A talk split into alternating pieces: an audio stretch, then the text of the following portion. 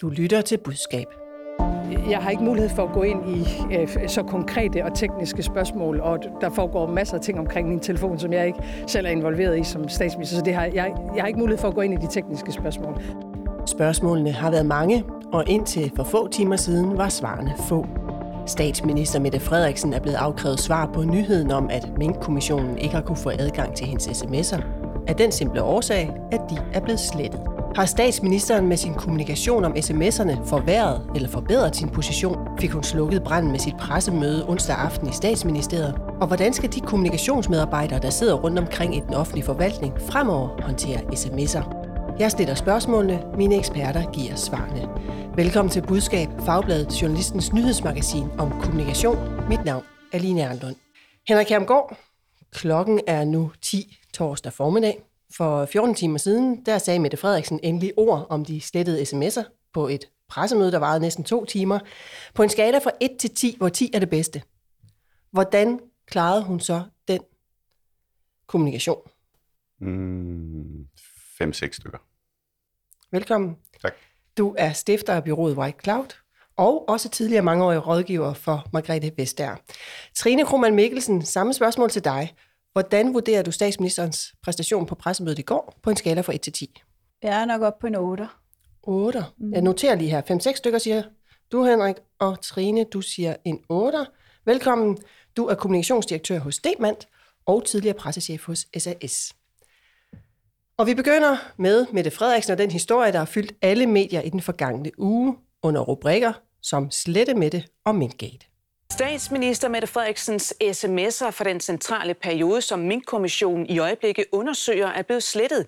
Både statsminister Mette Frederiksen og tre af hendes mest centrale medarbejdere har alle fået slette sms-beskeder. Statsminister Mette Frederiksen siger nu, at hun er blevet rådgivet om automatisk at få slettet alle sms'er efter en måned af sikkerhedsgrunde. Både Justitsministeriet og Statsministeriet er nu klar til at overdrage telefoner og iPads til politiet for at genskabe sms'er i Mink-sagen. Ja, BT, Politikken og andre medier har afdækket, at Mink-kommissionen ikke har kunne få adgang til statsministerens sms'er. Mink-kommissionen er i fuld gang med at undersøge relevante myndigheder og ministers involvering i den ulovlige beslutning om at lukke minkerhvervet i Danmark. Og i det arbejde har de altså bedt om adgang til alt relevant materiale, også sms'er.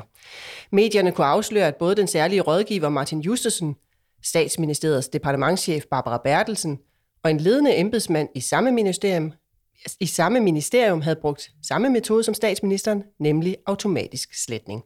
Det vil medierne gerne have en forklaring på. Sådan her svarede statsministeren på spørgsmålene fra TV2. Er det ikke dig selv, der har slået øh, den automatiske sletning til? Jeg kommer ikke til at gå ind i tekniske spørgsmål. Det... Ej, det er vel ikke teknisk at spørge, om det er dig selv, der har sat den automatiske sletning til? Jeg har taget imod den rådgivning, der har været fra statsministeriet i forhold til en automatisk sletning af sms-beskeder, blandt andet af sikkerhedsindsyn, og det er det, jeg kan henholde mig til som statsminister. Svarene gav anledning til yderligere spørgsmål, for hvem stod så bag rådgivningen? Hvornår var sletningen begyndt? Og var det overhovedet lovligt, hvis sms'erne ikke var blevet journaliseret? Den kritiske presse stillede derfor flere spørgsmål, da lejligheden bød sig til klimatopmødet i Glasgow. Som jeg sagde før, så er der rejst en række spørgsmål, og de vil øh, selvfølgelig blive besvaret af statsministeriet. Så lad mig lige stille dig et sidste spørgsmål. Hvornår slog du den funktion til på din telefon, der gør, at dine sms'er kun øh, er der i 30 dage? Alle de spørgsmål, der relaterer sig til telefon og andre forhold, dem kommer statsministeriet til at svare på. Ja, og da svarene stadig ikke var tilfredsstillende for pressen, indkaldte statsministeren til pressemøde i statsministeriet. Det fandt sted for 14 timer siden. Så samtidig med, at vi ved, at der er brug for CSMS'erne i dag, og de skal genskabes, mm. så fortryder du ikke, at de blev slettet dengang? Jamen det kan, jamen det kan jeg jo ikke, fordi den rådgivning, jeg fik dengang, mener jeg er den rigtige. Og det, og det, det, det er jo sådan set uafhængigt af mink-situationen. Jeg synes, det er ærgerligt. Altså, fordi jeg vil, jeg vil utrolig gerne have de sms'er frem, for jeg er jo sikker på, at der ikke er noget omkring hjemmespørgsmålet. Det er muligt, der er en frisk tone, Ja, frisk tone. Statsministeren fik nemlig også kommenteret på den tone, der har været i embedsmandssystemet undervejs i Mink-sagen. Så ja, øh, der kan være råd en finke af panden, og mere end det. Lev med det. Lev med det. Altså, det, det er som om, at den kollektive hukommelse er allerede ved at gå en lille smule tabt. Vi stod i marts måned sidste år og anede ikke, hvad der ville ramme danskerne. Det vi vidste, det var at de steder, hvor man ikke kom hurtigt nok ud af startboksen, der døde folk. Og jeg traf beslutningen dengang, Det sker ikke på min vagt. Ja, Trine Krohmann Mikkelsen. En 8, ja. siger du. Det må du lige uddybe. På hvilken måde synes du, det her det var til en 8? Jamen, jeg øh, fulgte der presmøde, som jeg var blevet øh, bedt om af Ja, jer, ja, det så så der, ja, det var en, øh, en, en lang aften.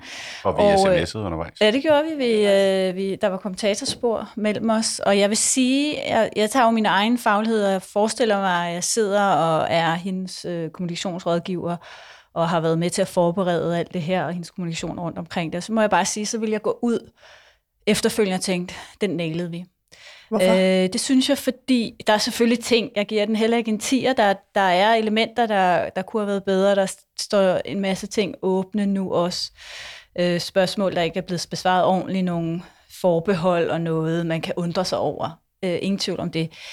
Men der er simpelthen, der, hun frem, fremstod ekstremt skarp. Øh, hun for, fremstod med overskud, hun fremstod øh, skarp på sine budskaber helt tilbage til, øh, da al den her corona-virvar øh, vendte op og ned på vores samfund. Øh, jeg synes simpelthen ikke, der er, øh, der er slinger i valsen, hvad angår hendes grundfortælling om, hvad er hun for en statsminister? Hvorfor gør hun det, hun gør?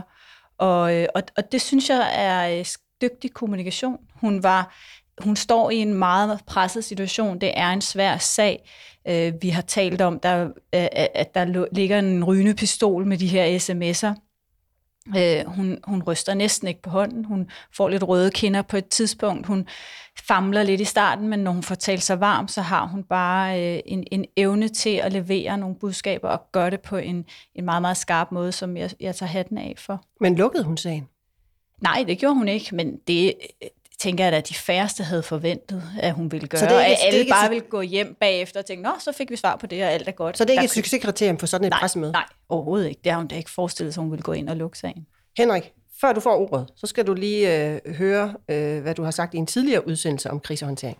Kommunikativt, hvis du står i en krise, så skal du sige, okay, jeg skal stille øh, et forsvarsværk et sted, hvor det ikke flytter sig igen. Fordi det værste i en kommunikativ krise, det er, at du stiller en, en forsvarslinje op, som du så bliver nødt til at flytte og ændre løbende. Ja. Fik hun stillet sit forsvarsværk rigtigt i går? Næsten. Næsten. Næsten. Hvorfor så kun 5-6 stykker? Jamen, nej, det, altså det er grundlæggende, fordi det, jeg synes, hun gjorde godt, jeg er enig i mange af de ting, øh, Tine siger, og det, jeg synes, det gør godt nu, mig og Tine så også kigger- Trine. Trine, undskyld.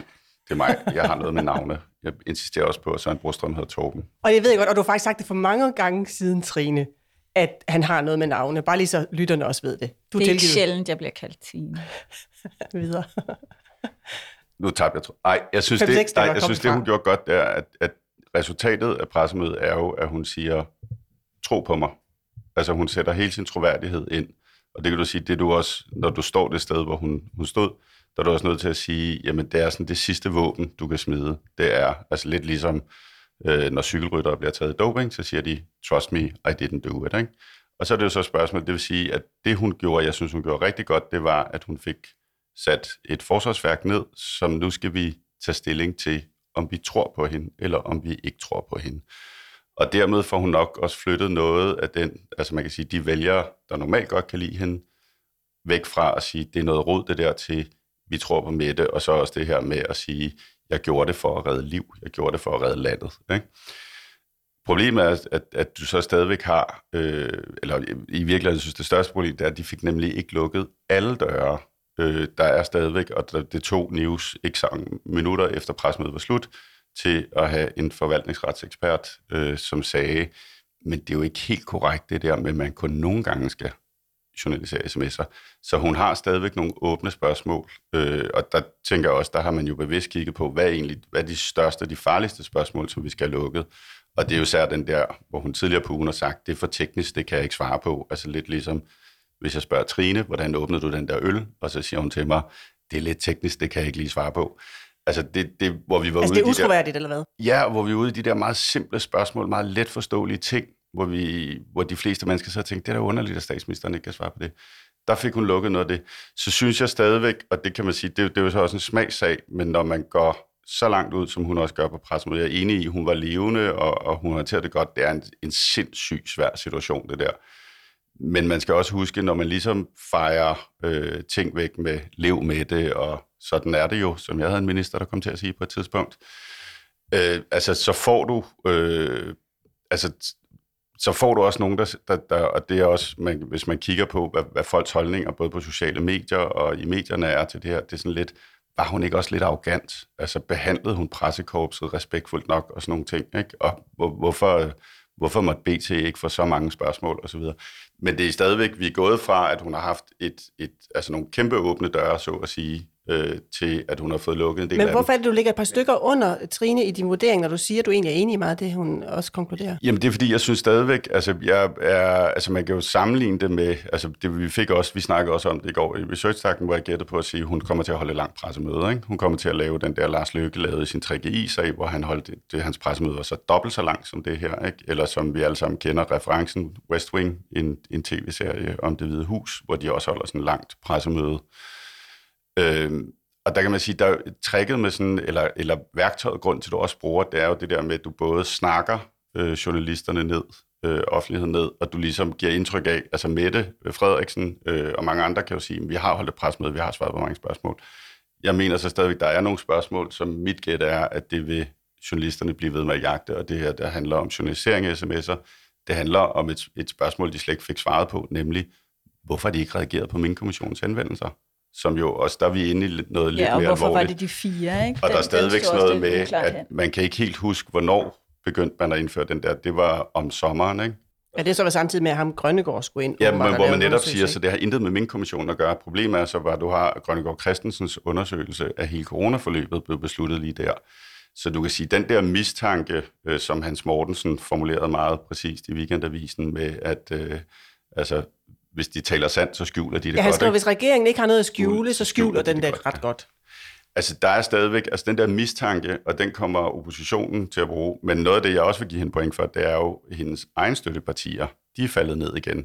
Og det skal man, når det er politisk kommunikation, det er meget vigtigt, fordi det er jo i virkeligheden dem, der kan drive den her sag meget mere end oppositionen kan. Ja, for der har jeg jo et spørgsmål til dig, Trine. Hvem er det egentlig, hun skal... Ja, hvem er det, hun skal, hvem er det, hun skal ja. redde i land på sådan et pressemøde? Ja, der er jo en, man kan godt lægge en lille målgruppeanalyse ned over sådan en, øh, en event, øh, og gøre det endelig før du går ind til den. Ikke? Øh, ved bestemt, hvem det er, du vil tale til. Og også måske undervejs i hele pressemødet, hvem er det, jeg taler til. Øh, man kan jo ikke forvente, og det, det tror jeg langt de færreste i sådan almene borgere følger med fra start til slut. De skal nok falde af, stille og roligt. Dem, hun taler til til sidst, det er jo øh, i Medie Danmark, øh, kommentatoriet, øh, alle os, øh, der, der er lidt klogere på alting. Ikke? Øh, så, så jeg tror bestemt, hun har, har lagt en taktik, der hedder, at jeg skal starte, og jeg skal sørge for at tale til vælgerne, til borgerne, og få mindet dem om, hvem det er, jeg, og hvad jeg står for. Øh, senere hen ved hun godt, at, at, at det er særligt øh, journalisterne og dem, der er til stede, dem, der hænger på, at hun har øh, øh, særlige budskaber til. Øh, og derfor tror jeg også, at hun øh, måske går hen og bliver lidt for kæk, øh, kunne man sige. Hvis man klipper hendes kækhed sammen, hvis man var øh, fræk nok og, og, og klipper den sammen, så får du måske lidt andet billede.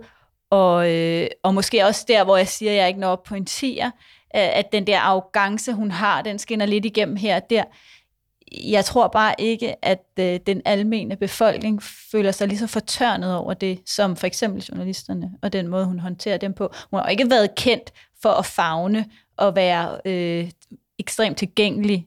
Så i, i virkeligheden i går, over for journalisterne, synes jeg, hun fremstod mere tilgængelig, øh, mere villig til at svare, end, end jeg tidligere har set. Men Henrik, hvad skulle der til, for at du skulle op på et tital? Altså, hvordan skulle hun så have håndteret det her pressemøde, for at du vil synes, det var der, den sad lige i skabet? Jamen, det er jo så præcis det, der er, hvor hvis jeg sad på den anden side, vil jeg også sige, det er det rigtig svære spørgsmål. Det er jo det her om journalisering af sms'er. Altså, fordi det er jo sådan, altså, det, det, det er jo de facto klart, at i, i noterne til offentlighedsloven allerede i 2008, der skrev man ind, at sms'er er sidestillet med al korrespondance. Ombudsmanden har slået det fast flere gange. Og der kan man sige, der, der står, og det er jo det, hun bruger Nick Hækkerup til, det kan man også sige, Nick Hækkerup er et værktøj på det her pressemøde. Han er dels det værktøj, der skal, altså du, på sådan nogle pressemøder, der kan du godt nogle gange have brug for en, der bare kan snakke sort og snakke folk. I Gør sjov. han det? Det er det, han, det er det, hans funktion er på den der, hele hans indledning med tidslinje. Det er, nu skal folk kede sig lidt, nu skal vi blive forvirret, nu skal vi miste orientering, nu skal vi måske slå over til Champions League i stedet for. Og hun bruger ham også flere gange undervejs, hvor hun siger, det, altså for eksempel det der med, hvorfor det kun statsministeriet, ikke de andre ministerier, det, er ligesom, det må Nick Hækkerup svare på. Så hun har en, en løjtnant med, og det altså, det er jo et værktøj på sådan en pressemøde, øh, som tager den funktion, han skal tage, nemlig så snakker vi lidt sort og lidt rundt. Altså, der er forskellige politikere, der er rigtig dygtige i den der disciplin, øh, og Nick Hækkerup er helt klart en af dem. Fordi lad os sige, hun havde taget Højnække med, ikke? Ja. Så havde der stået en, der måske også havde snakket sort, men øh, havde forvirret folk øh, på en helt anden måde. Så jeg synes egentlig, det er et teknisk greb, der trækker karakteren op at, at vælge at sige, nu, nu, nu tager vi ham med, og øh, han står der side om side med mig, så kan jeg sparke over til ham og, og øh, få ham til at tage øh, alt det tekniske. Ja, jeg, jeg synes også, at han samtidig åbner altså for nogle af de spørgsmål omkring det her med, som jeg stadigvæk jo, synes... der har at, de en dårlig sag. Jo. Ja, der har de en dårlig Så- sag, fordi det, det er ja. svært at svare på, hvorfor har vi ikke journaliseret sms'erne, ikke? Og så kan man sige, apropos det der med hendes, øh, den kække tone, ikke? der synes jeg også, altså det er lidt det der, der hun begynder at sige, at det er iCloud, det hedder, og jeg ved jo ikke så meget om sociale medier, ikke? Så er jeg sådan lidt, okay, hvad har du lagt 600 selfies op på Instagram, ikke? Øh, Du har teenagebørn. Altså, der er der sådan nogle steder, hvor hun, hvor hun er helt ude at røre ved grænsen for, og derfor tror jeg også, at hvis man kigger på, på, på hele forløbet, altså de riser, som, som også jeg vil sige, er meget svære at fjerne, det er nemlig det der med, at de første situationer, hun har, hvor hun bliver spurgt af TV2, hvor hun kommer de her tekniske svar, og i Glasgow og på Nordisk Ministerråds pressemøde, hvor hun bliver spurgt igen, der kommer hun jo ud i sådan nogle, der kommer en god løsning i morgens svar, øh, og ligesom det her øgenavn slette med det, det, det kommer hun ikke videre fra. Men jeg tror, at det hun, altså igen for Rosen at sige, hun gør det til et spørgsmål om troværdighed, og dermed også til et spørgsmål om sympati. Har jeg mest sympati for hende, eller har jeg mest sympati for Jakob Ellemann, der står og siger, at det virker stadig. Men er det en farlig strategi eller en klog strategi? Øh, Jeg vil sige, at den her situation er en klog strategi, fordi at øh, oppositionen har vist sig igennem hele forløbet at lige være en tand for hissige. Og det skubber også øh, sympati væk. Og det, det er det, hun spiller på, men du kan også sige, apropos det Trine også er inde på, at sige, hvor bredt fagner hun. Hun fagner, hun går meget målrettet efter sin base, og hun går meget målrettet efter at tilfredsstille sine støttepartier, som højst sandsynligt også har en finger med i spillet, hvorfor hun overhovedet endte med at holde pressemøde. Det tror jeg grundlæggende har været nogle krav for dem. Trine, hvordan synes du, hendes troværdighed er her dagen efter øh, det store pressemøde? Jeg vurderer, at hun står bedre troværdigt. Øh, For det første står man ofte bedre bare ved at give nogle flere svar. Øh, Så hun, hun har jo været, og, og for, naturligt nok, det, det har jeg jo også været enig i, det limbo, hun har sat sig i, øh, at hun ikke skulle gå ud og svare på en masse spørgsmål, bare sådan lidt tilfældigt, øh, men skulle organisere sit svar og sin, ja, sin forsvarslinje for at, gå tilbage til Torbens, øh, nej, Henriks øh, øh, pointer. Så, Touché. så jeg, jeg synes, hun står ved... Det her, jeg skal sige, at jeg hedder Bent. Med Ja, navn. Nå, ja, okay. Øhm, jeg bare ved at, at, at, øh, at stille op, står, øger hun sin troværdighed. Øhm, så er der nogle af svarene, som kunne have landet bedre, øhm, men, men alt i alt, så synes jeg, hun øh, øger sin troværdighed, og hun, det hun gør dygtigt kommunikativt, er de tilfælde, hvor det er uldent, så finder hun en forklaring.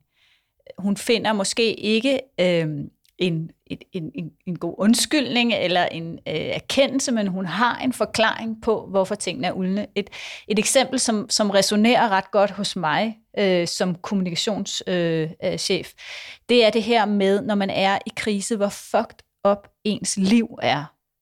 Når man håndterer krise. Hvor let man har altså er andre steder end lige den der krise. Og det bringer hun ind.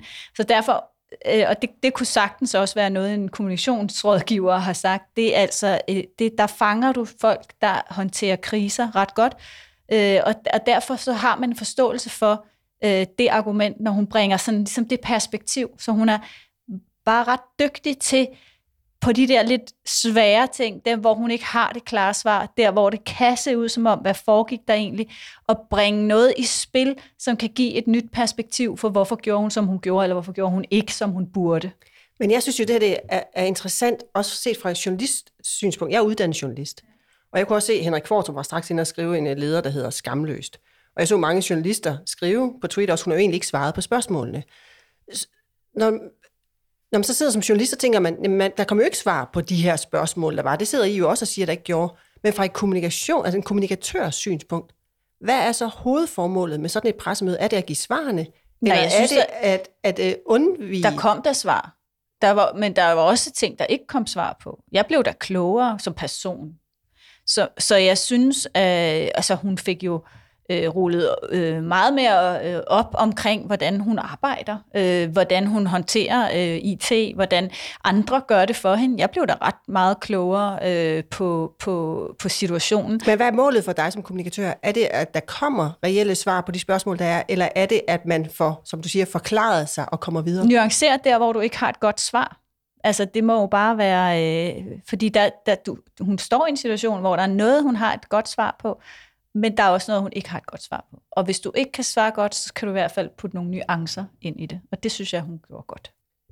Og du kan sige, altså formålet med sådan en pressemøde, det er jo også, uagtet om man svarer på alt, det er jo efterladt indtrykket af, at jeg har svaret på alt. Altså i virkeligheden, fordi du kan sige, det der sker i sådan en situation, det er, at du får svært ved at kommunikere andre ting, end det den her krise nu engang handler om. Og man har også kunne se for en af de første gange, at når Mette Frederiksen har lagt ting op på sociale medier, så er der gået sms-gate i den i kommentarsporet. Så man siger, noget af det, man kan kigge på, om hvor godt det virker for hende, det er, får hun flere tilbage til det der med, når hun lægger noget op, der bare går ind og siger roser og hjerter, øh, hvor er du dejlig, hvor er du skøn. Fordi det, det, det er et af de steder, hvor man kan lure, om det har virket, og folk har den der, fordi hvis folk sidder tilbage, altså hvis befolkningen sidder tilbage med, nu har hun svaret, hun svarede på alle spørgsmålene, nu gider jeg ikke høre mere om sms'er, nu vil jeg høre om kommissionen, og nu vil jeg høre om noget politik. Fordi det er jo også det, hun prøver at sige, nu, nu skal vi give kommissionen arbejdsro, nu skal vi tilbage til det, det handler om. Øhm, og så tror jeg, at den anden ting, jeg noterede mig i går, og det kan godt være, at det er sådan en fejnsmækker-ting, men det er det, den der meget fine talelinje, hun lavede på et af sine første pressemøder, nemlig, at vi kommer til at begå fejl. Jeg har så flere gange undret over, at når hun så bliver konfronteret med, om det her var en fejl, så vil hun aldrig anerkende, at det var en fejl. Hun vil gerne nogle gange beklage, at det kunne have været anderledes eller et eller andet. Og der synes jeg, at nu hun begynder det, som jeg egentlig synes var en sindssygt flot framing at smide ned som intro til hele det her forløb. Og jeg, jeg kan huske på aftenen, så jeg tænkte, det tror jeg faktisk ikke engang, jeg havde tænkt over, at man lige skulle have med. Jeg, jeg synes at den, den har hun ødelagt efterhånden. Øh, altså, så, Hvordan? Jamen ved netop ikke, altså i går kunne hun jo også sige, jamen som jeg sagde, der ville begået fejl, øh, og, og det er klart, når man kigger på det her forløb, så er der måske også begået nogle, altså, men det er igen det der med, det er ekstremt svært for politikere jo. at anerkende deres fejl, fordi de også sidder med det her øh, sultne pressekorps, som ligesom, altså vil tæske dem for alle sider.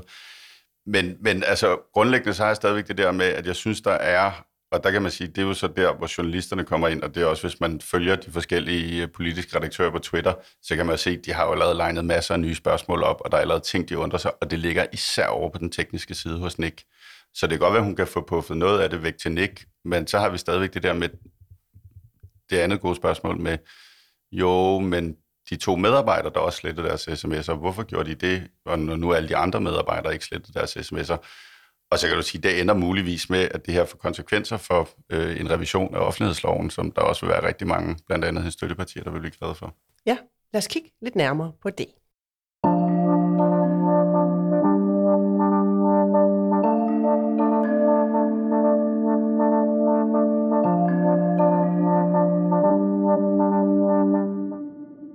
Fordi øh, justitsminister Nick Hækkerup sagde jo i går, at nu skal vi i gang med et arbejde, vi skal prøve at lave en ensretning af, af, af hvad der, er, der foregår ude i de forskellige ministerier og i den offentlige forvaltning i forhold til journalisering af sms'er.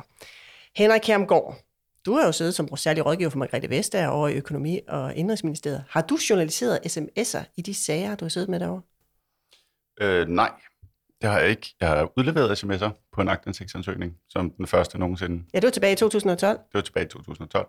Det var så nogle af mine ministers sms'er, jeg udleverede. Øh, men jeg har ikke, øh, og det er jo sådan ud fra min depchefs vurdering, at øh, jeg lavede ikke mails og sms'er, som var sagsstandende eller sagspåvirkende.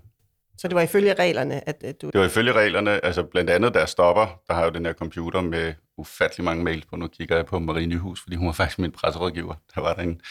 Øh, hvad hedder det? Øh, at, at det, der foregår, det er, at man afleverer sine ting og så er der sådan en afleveringsforretning, og så er der sådan en snak om, har du egentlig noget liggende, som skal gemmes, eller kan vi nulstille dine ting? Ja.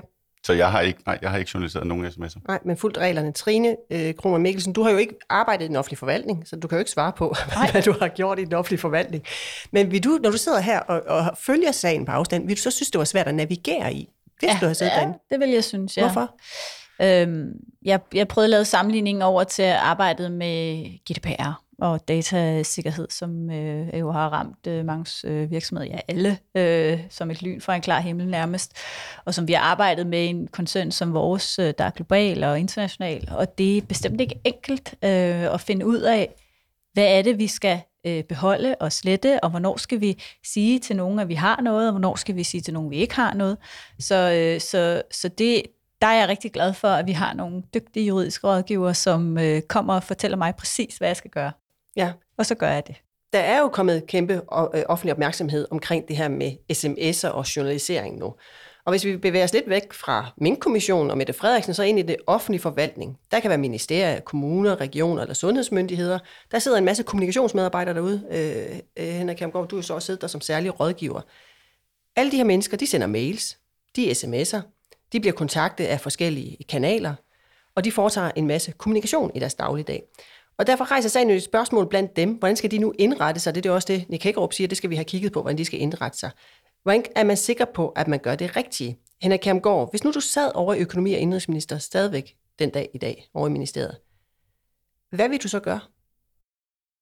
Nu eksisterer ministeriet ikke mere, men... Øh... Nej, nu hedder det så Indrigsministeriet, og så ligger der så, ja. Men øh, nej, jeg vil gå ind til min depchef, og så vil jeg sige, altså der kommer jo ekstra fokus på sms'er nu, og formentlig så kan, er der rigtig mange, alt fra ministerier til styrelser til kommuner, der kan forvente rigtig mange aktieindsigtsansøgninger fra journalister, der specifikt spørger efter sms'er.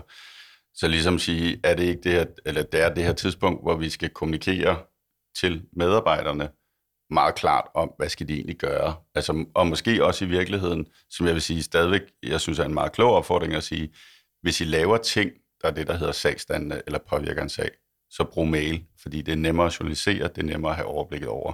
SMS'er er stadigvæk et flygtigt kommunikationsmiddel, og hvor det går, og, og det er sværere at skulle sidde og, og, og, og, og gå alle sine sms'er igennem. Så i virkeligheden måske sådan en, hvor man laver en plan for at sige, I må godt bruge sms'er til sagsbehandling og til at snakke med hinanden, men vi vil gerne indskærpe over for jer, at når det er sagsstandende materiale, så brug mails eller brug notater osv., brug sms'er til det der med, øh, er du på vej, øh, skal jeg tage en kop kaffe med til dig, øh, jeg synes pressemødet gik godt i går, øh, altså ting, som ikke påvirker sagen. Og så en indskærpelse overfor, at det kommer så igen på, hvad kommer Justitsministeriet øh, frem til, men der tror jeg måske, at jeg vil så foreslå min depchef, at vi anlagde sådan en lidt konservativ linje, og sagde, at man skal nok hellere journalisere lidt for meget, lidt for lidt. Vi har spurgt her på budskabet øh, juraprofessor Sten Schamburg Møller, øh, hvad han tænker om journalisering fremadrettet. Her er hans bedste råd til, hvordan kommunikatører, øh, der sidder i det offentlige, skal forholde sig til sms'er. Jeg kan umiddelbart forestille mig to løsninger. Der findes også andre. Men dem, jeg kan forestille mig, er for det første, at man øh, adskiller det private og øh, det arbejdsmæssige, så man har en, arbejde, en, en arbejdstelefon, hvor man siger, at det her, der foregår noget arbejde, det, det, bliver, det, det må så journaliseres. Og så har man en privat, hvor alle, altså alle helt private ting med, at man skal huske at hente børn, eller hvad man skal, øh, og også sådan andre ting med, hey, skal ikke lige, øh, du, de, de sorterer de kage, eller et eller andet, ikke? sådan at de kommer over på den private. Øh, det er en mulighed. Øh, og den anden mulighed, det er, at man simpelthen skærer ned på øh, sms'er og tænker sig om og siger, vi skal ikke bruge sms'er til sagsbehandling. Vi skal kun bruge sms'er til øh, i, den, i den her sådan, småtings, små chat-afdeling. Øh, øh, og når der er tale om sagsbehandling, så får vi det over et andet medium, som vi løbende kan, kan journalisere.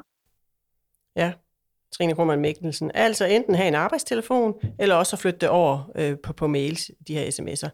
Hvad vil du gøre? Jamen, jeg vil bare sige, at det, det kan jo aldrig være den enkelte kommunikationsmedarbejder, som skal sidde og træffe det valg. Der bliver nødt til at lave, blive lavet nogle retningslinjer, som er gældende, og det er da smart at have det gældende på tværs af ministerier, øh, på tværs af styrelser måske også, i det hele taget det offentlige, øh, sådan så der ikke skal sidde enkelte kommunikationsmedarbejdere og forholde sig til store øh, øh, offentlighedsspørgsmål, øh, men egentlig bare for, får nogle retningslinjer, som de kan forholde sig til.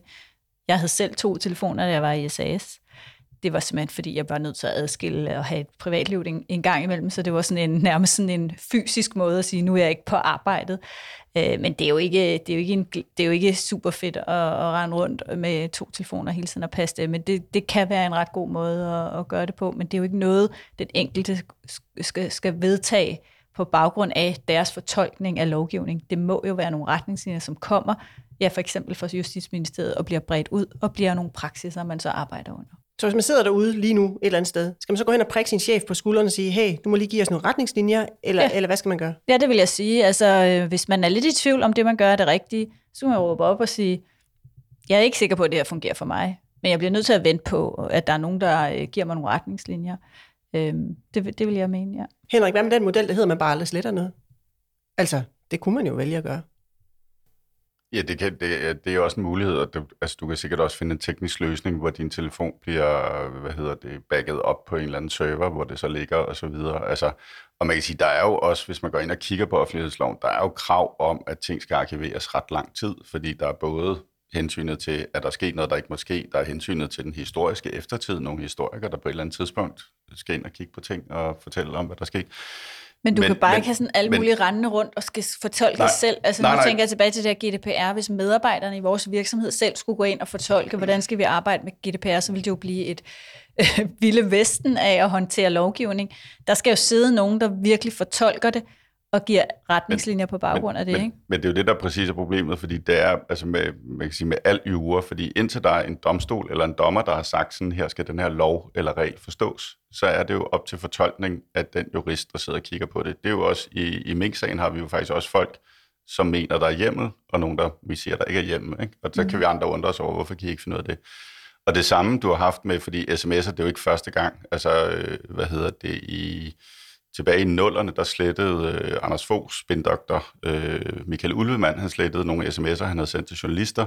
Det kom der meget på styr ud. Der er så kommet et tv-klip frem af Morten Bødskov, øh, den nuværende skatteminister, der sidder på News i 2009 og siger, at det er simpelthen for dårligt, at de ikke udleverer sms'er. Det er for dårligt, de ikke gemmer dem. Det er for dårligt, han har slettet dem. Det er for dårligt, de har journaliseret. Det skal vi lave om på. Det er han så for set igen, det Så klip det her, ikke? det er ikke første gang, at vi diskuterer sms'er.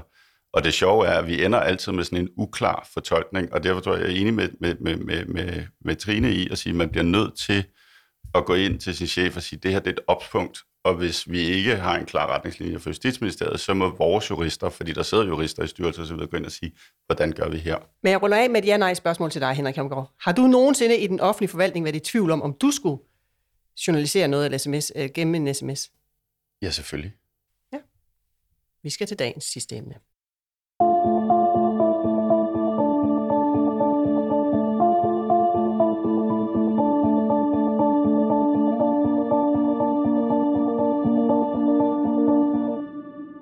Trine Krohmann Mikkelsen lige om lidt, nemlig den 16. november, der skal vi stemme til kommunal- og regionsrådsvalget. Jeg ved, du har set masser af valgplakater i bybilledet, det kan man jo ikke undgå. Øhm, har du set nogle af interesseorganisationerne været ude og kampagnere her i forbindelse med valgkampen? Jeg må være ærlig og sige, at jeg har ikke hæftet mig ved øh, særlige kampagner. Øh, jeg har oplevet nogle budskaber i medierne, hvor der godt kunne have været nogle kampagner bag, som talte til mig personligt. Men jeg har ikke hæftet mig ved kampagner, nej. Jeg kan afsløre blandt andet Danmarks Naturfredningsforening, Ældresagen, Danske Handicaporganisationer, Børns Vilkår og formentlig mange, mange flere er i gang med at gøre opmærksom på deres sag. Den 16. november er der kommunalvalg, og du kan gøre en forskel. Værdig ældrepleje burde ikke være nødvendigt at råbe op om. Men det er det. Stem på en politiker, som vil passe godt på dit lokale og bæredygtige vandværk. Stem på en politiker, der vil gøre handicap mindre. Ja, det er noget af det, man kan støde ind i ude på sociale medier. Trine og Henrik, ja-nej spørgsmål. Er det vigtigt for interesseorganisationerne at være synlige og kampagnere her i forbindelse med kommunalvalgkampen og regionsrådsvalgkampen? Ja eller nej, Trine? Ja. Henrik? Ja. Hvorfor, Trine? Hvis der er nogen øh, valgsituationer, hvis der er noget sådan øh, engagerende øh, i forhold til enkelte menneskers øh, dagligdag og trivsel, så er det jo lige præcis, når vi skal have et kommunalvalg. Det er jo der, hvor vi er aller tættest på det offentlige, når vi er ude i vores kommune. Øhm, så de interesseorganisationer, som har nogle politiske ønsker, de skal jo virkelig gøre sig gældende i den periode, det, det mener jeg. Øh, både for at flytte noget, men også, øh, også for at vise øh, medlemmer, øh, øhm, øh, hvad hedder det, aktive øh, i foreningerne, at vi vil noget med vores område. Henrik Kjermgaard, er det så et problem, at, at Trine, der jo altså er et veloplyst borger i det her samfund, ikke har opdaget alle de her kampagner, der kører? det er et problem for organisationerne? Ja, det synes jeg, fordi at, altså selvfølgelig kan du sige, de, de, der er mange organisationer, der laver noget, og jeg kender nogle af kampagnerne, og det har nok noget at gøre med, at jeg har et bureau, øh, og vi har lavet den for børns vilkår. Ikke? Ja, det skulle jeg faktisk bare deklarere. Men, men, men hvad hedder det?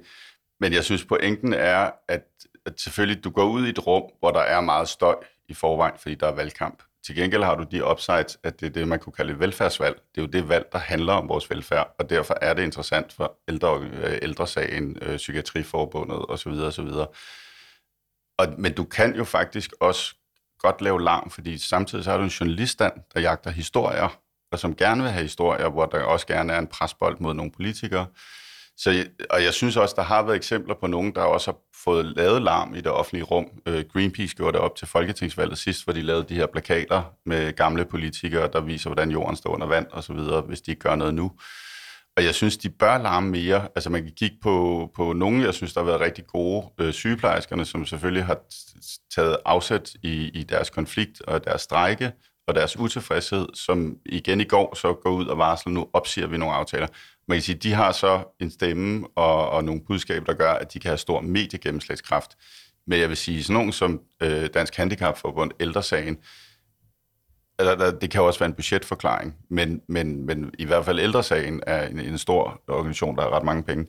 Jeg synes godt, de burde lave et større tryk, fordi det andet, vi også ved ved, ved de her kommunale regionvalg, det er, at der er så at sige flere stemmer op for grabs. Der er rigtig mange førstegangsvælgere, som ikke aner, hvad de skal stemme på, og vi andre har, der er mange af os, der har en meget løs stemme til kommunalvalget, fordi vi ikke nødvendigvis føler os bundet af vores ideologiske syn, eller hvad vi stemmer på til Folketinget, men netop godt kan blive påvirket af... Så jeg synes, at, at der er en opportunity, som jeg ikke synes, de udnytter i tilstrækkelig nok grad. Lad os prøve at se på, hvordan danske handicaporganisationer for eksempel fører kommunalvalgskampagne. Det gjorde de jo ikke sidste gang. Men de har for eksempel lavet en kampagnevideo. Den har været set af 65.000 personer de første 14 dage. I Danmark er vi flere end 500.000 mennesker med et synligt eller usynligt handicap. Vi ønsker at leve gode og meningsfulde liv, ligesom alle andre. Derfor gør vi alt for, at vores handicap skal begrænses så lidt som muligt. Noget klarer vi selv. Andre gange får vi hjælp af familie, kollegaer og venner. Men vi møder stadig forhindringer, der gør vores handicap større, end det behøver at være. Det kan for eksempel være spareøvelser, høje trin eller silotænkning. Men det kan vi ændre Kampagnens øh, primære mål, hvis jeg skal opsummere det, øh, det er at mobilisere organisationens 97 lokalforeninger til enten at holde vælgermøder, skrive debatindlæg i deres lokalavis eller på anden vis nå ud til de lokale politikere. Det fortæller øh, pressechefen Sigurd Jørgensen. Så jeg er ikke sikker på, at øh, hvis vi har en, øh, en historie i, i Jyllandsposten uh, i forbindelse med vores kampagne, at det så er nødvendigvis at, at det, der gør mest indtryk på øh, den lokale kandidat i, øh, i, i Vejle eller et eller andet. Øhm, der tror jeg mere, at det er det her med, at, at man møder nogle af vores øh, frivillige og går i debat med dem omkring øh, handicapområdet øh, og får givet nogle løsninger fra os til, hvad man kunne gøre for at gøre handicap mindre. Det, det tror vi har, har mere effekt. Ja, Trine Krohmann Mikkelsen, strategien her det er altså ikke at gå gennem medierne, det er mere at prøve at mobilisere ude blandt vælgerne, og 65.000 har så set kampagnevideoen i de første 14 dage. Er det den rigtige strategi for dig at se, når du nu ikke er stødt ind i det? Ja, ja, det synes jeg egentlig øh, passer fint, og, men jeg har sådan lidt også holdning til, om de så lykkes med det eller ej. Øh, jeg har jo også en lille disclaimer på det her område, fordi jeg arbejder jo med høreforsorgen, øh, øh høre sundhed, øh, som jo er en del af danske handicaporganisationer. Øh, så hele det her interessesfære ligger mig tæt på hjertet, så jeg har jo selvfølgelig også en interesse i, at de lykkes rigtig godt med deres kampagne. Øhm, når man kigger på materialet og kommunikationen rundt omkring det, så, så synes jeg, det overordnede budskab øh, er, er super godt og, øh, og, og sympatisk. Når man så skal ud lokalt, så kan der være nogle problemer med, øh, at den bliver for generel at når du skal ud som en eller anden lokal øh, formand øh, i, øh, nu siger han selv Vejle, så er du måske nødt til at have fat i nogle ventelister, du er nødt til at have fat i noget øh, problematik omkring adgang til et sundhedscenter øh, og få hjælp til at kunne indstille din høreapparat, og hvad, hvad, hvad det nu er. Øh, og, og der tror jeg, at, at der, der kræver de så også af deres lokalafdelinger, at de kan øh, konceptualisere videre på kampagnen. Så der er jo en lille risiko for, at kampagnen simpelthen bliver for øh, lidt for generel og lidt, lidt den, den den, den slipper ikke helt afsted med at sådan rigtig vække folk. Og det er jo enormt svært, når du skal være lokal, fordi så er du nødt til at være enormt specifik og finde meget, meget specifikke cases. Og det kræver mere arbejde, det kræver flere ressourcer. Så på, på det punkt synes jeg, de, øh, de lykkes meget godt med at ville sætte gang i lokalfolket, men så skal de så også tro på, at man ude i foreningerne kan tage det videre. Det andet, jeg synes, de, de, de fejler lidt med, det er, at de kører egentlig lidt på to budskaber. De kører på det her med, der er noget, der vil hjælpe mig, og så er der noget, der vil gøre det sværere for mig. Og der synes jeg egentlig, de skulle holde sig til det ene. Sådan så vi kører på det her med, hvordan kan I gøre det nemmere for mig? i stedet for at begynde også at kampagnere på, hvad gør det, hvad gør sværere for mig. Så, så, så, så har de prøvet at mudre nogle budskaber sammen. Så der, lidt mere enkelhed og skarphed, kunne, tror jeg, kunne have, have fået den endnu videre. Jamen, de har jo et par uger endnu, så de kan jo nå at, ja. at justere lidt. Henrik Jammergaard, hvad er dit bedste råd til de organisationer, der sidder derude, og måske mangler dels en kampagne, altså der er nogen, der slet ikke måske har en, men, men hvordan får de bedre gennemslagskraft? Altså, jeg ved ikke, om 65.000 personer på 14 dage er tilfredsstillende, set fra dit byrås øh, synsvinkel. Det kan, det kan godt være tilfredsstillende, det kan også være stærkt utilfredsstillende. Det kommer an på, hvad for nogle mål man har sat sig, og det kommer også an på, hvad man har budget osv. Men jeg synes grundlæggende, altså pointen er, at du frem mod et regional og et kommunalt valg, der har du et vindue og en platform.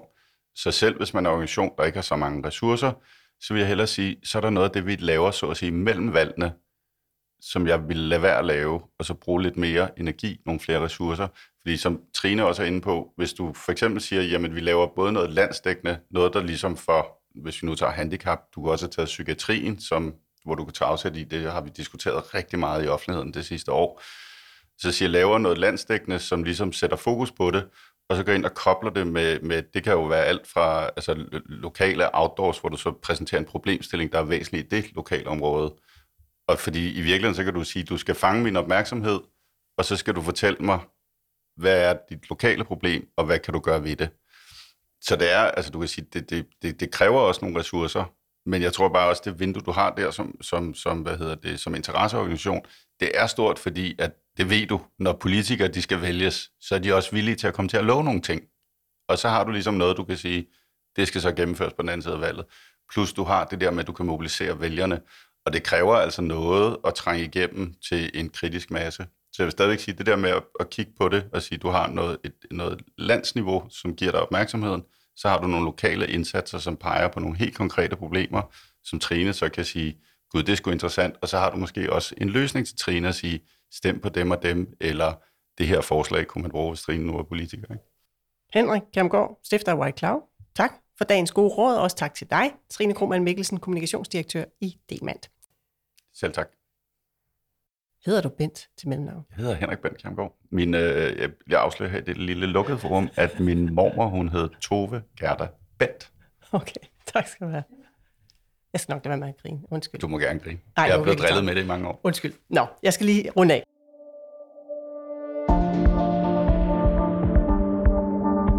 Du lyttede til Budskab, der er skabt af Fagbladet Journalisten. Redaktør er Marie Nyhus.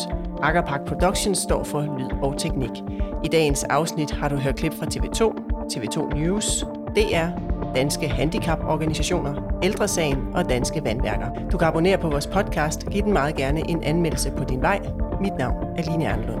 Og husk, ord er ikke bare ord. Tilsammen udgør de dit budskab.